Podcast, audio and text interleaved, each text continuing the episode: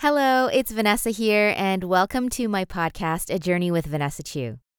If you ever have any questions or comments or even topics you'd like me to cover, send them my way to hello at vanessachu.com. This is part three of my series on how to hack your happiness chemicals. These have been sort of mini episodes for you, sharing little useful tidbits that you can do to boost these natural chemicals in your body. This episode is about oxytocin. Oxytocin is also called the love and bonding hormone. It's increased by touch and physical affection, and this helps with trust and bonding in relationships. Hugs and kisses are a great way to increase oxytocin, also playing with babies and kids. I love playing with my friends' kids. I've known them since they were babies, so I've watched them grow up, and I've also spent a lot of time with them as they were growing. So they know me really well, and I know we have a solid bond, and I play with them all the time. Right now, though, as I'm recording and preparing to release this episode, the world is still dealing with the COVID 19 pandemic, so it's safer not to be in close contact with people.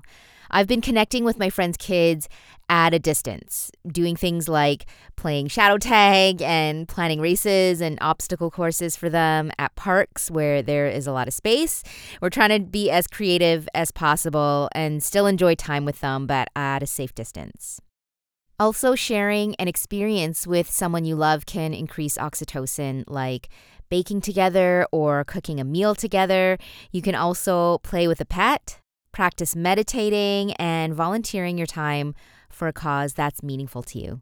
And this might sound strange, but putting your hand over your heart. I was talking with a friend about this not too long ago, and I came across this tip as I've been doing research on the topic of compassion. And my friend says she puts her hand over her heart sometimes, and this can help increase oxytocin as well. I've actually done this at home when I need to take a second to refocus during my day um, and take a couple of breaths, or when I'm feeling really anxious and stressed and I need to reset my mind. And if you want to learn more about emotional health and resetting your mind, I have an opportunity for you at vanessachu.com/coaching. Next week, the last of my mini series on how to hack your happiness chemicals, endorphins, the body's natural painkiller. Please follow and subscribe to my podcast if you haven't yet. I would be so grateful. And as always, thank you for listening.